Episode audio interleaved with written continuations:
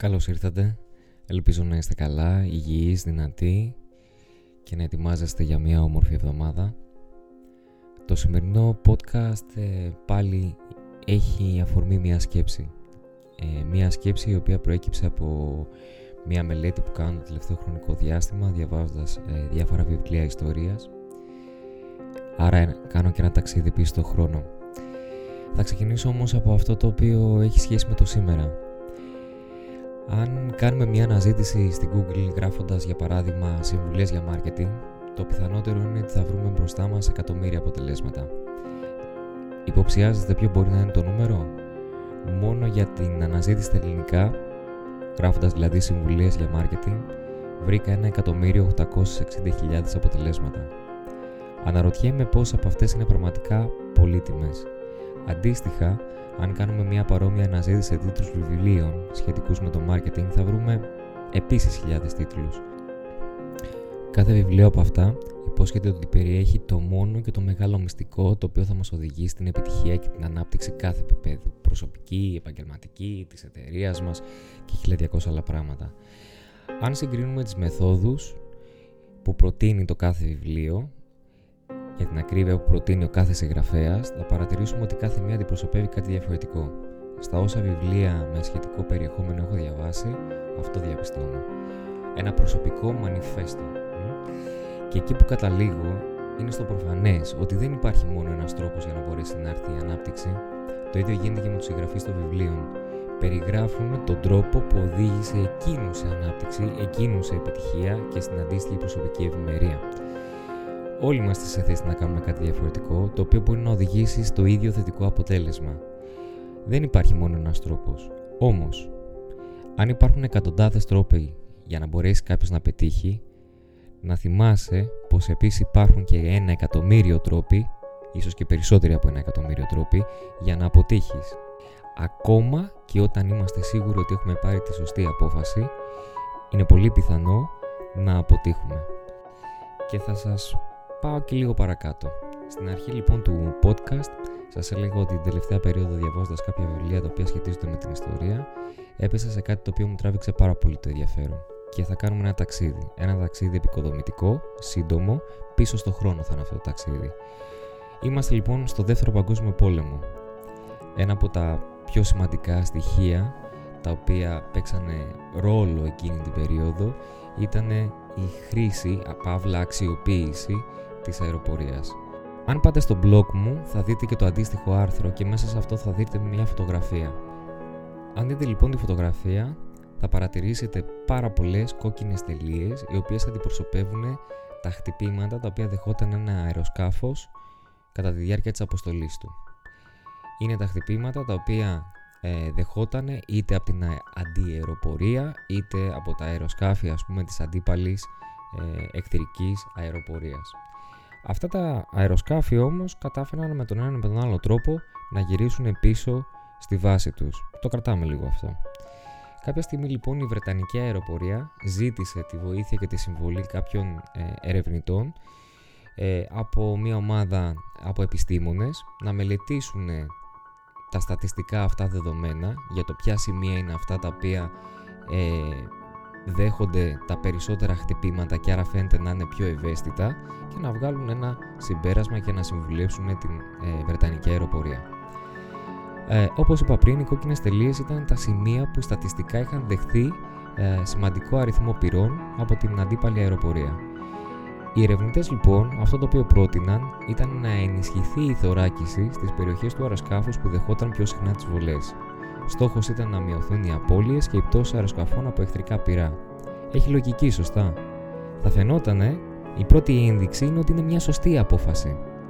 Υπήρξε λοιπόν ένας μαθηματικός, ο Αμπραάμ Βάλτ, ο οποίος έτσι απλά για το Wikipedia της υπόθεσης ε, έχει συμβάλει στην ε, θεωρία αποφάσεων με σημαντικά επίσης θεωρήματα πάνω στη γεωμετρία και την οικονομετρία ε, και επίσης ίδρυσε το πεδίο της στατιστικής διαδοχικής, διαδοχικής ανάλυσης.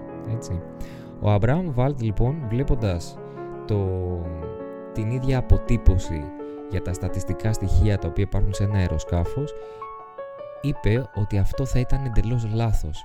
το να πάμε να θωρακίσουμε τα σημεία τα οποία δέχονται τα περισσότερα πυρά θα ήταν λάθος. Και επισήμανε κάτι το οποίο κανένας δεν είχε σκεφτεί από τους υπόλοιπους αναλυτές και ενώ φαινόταν ότι όλη η ομάδα αυτό το οποίο είχε προτείνει ήταν το σωστό και το προφανές, τελικά η άλλη άποψη η οποία υπήρχε από την πλευρά του Αβραάμ έλεγε ότι Μα αν αυτά τα αεροσκάφη στα σημεία τα οποία βλέπουμε ότι έχουν χτυπήσει, έχουν καταφέρει και έχουν επιβιώσει από τις αποστολές, τότε μάλλον πρέπει να πάμε να ενισχύσουμε όλη την υπόλοιπη άτρακτο, η οποία φαίνεται ότι δεν έχει δεχτεί βολές και μάλλον αυτά τα αεροσκάφη δεν κατάφεραν ποτέ να γυρίσουν πίσω στη βάση. Πίστευε ότι δεν θα είχε κανένα απολύτως νόημα η επιπλέον θωράκη στα σημεία τα οποία ήταν χτυπημένο το αεροσκάφος, αφού επιβίωνε από την αποστολή του και επέστρεφε έστω και λαβωμένο πίσω στη βάση. Η πρότασή του ήταν να μπει θωράκιση στα σημεία τα οποία δεν είχαν κόκκινες τελείες. Γιατί υπέθετε ότι τα σημεία τα οποία βλέπουμε ότι δεν έχουν χτυπηθεί είναι από τα αεροπλάνα τα οποία κατάφεραν να έχουν επιστρέψει. Άρα, αν σκεφτούμε λίγο επαγωγικά, σημαίνει ότι τα αεροπλάνα τα οποία δεν είχαν επιστρέψει μάλλον θα είχαν χτυπηθεί στα υπόλοιπα σημεία. Αν δείτε το αντίστοιχο άρθρο που υπάρχει στο blog του ideashub101.com θα δείτε ακριβώς τη φωτογραφία και θα καταλάβετε τι εννοώ. Η βελτίωση της λειτουργίας μιας επιχείρησης συχνά αν όχι σχεδόν πάντα δεν είναι στα προφανά αδύναμα σημεία. Το να πάμε να βελτιώσουμε το προφανές αδύναμο σημείο μας δεν είναι απαραίτητα αυτό το οποίο θα κάνει την επιχείρησή μας να αναπτυχθεί και εν τέλει να πετύχει. Σηκώνει πάρα πολύ κουβέντα γύρω από όλο αυτό. Αλλά το προφανές, προσέξτε, η λέξη προφανές είναι που κάνει την, ε, ε, τη σημαντική διαφορά. Ε. Υπάρχουν διαφορετικές ποιότητες αδύναμων σημείων και τελικά αυτό το οποίο παρατηρώ σε επιχειρήσεις που πετυχαίνουν δεν είναι εν τέλει ότι έχουν κάποιο μαγικό φίλτρο ή συνταγή ή α, κάτι πανέξυπνο το οποίο δεν θα μπορούσε ποτέ κανένας άλλος να σκεφτεί. Συνήθως είναι κάτι πιο απλό. Παίρνουν τις σωστές αποφάσεις ή για να το θέσω πιο σωστά. Δεν παίρνουν τις λάθος αποφάσεις.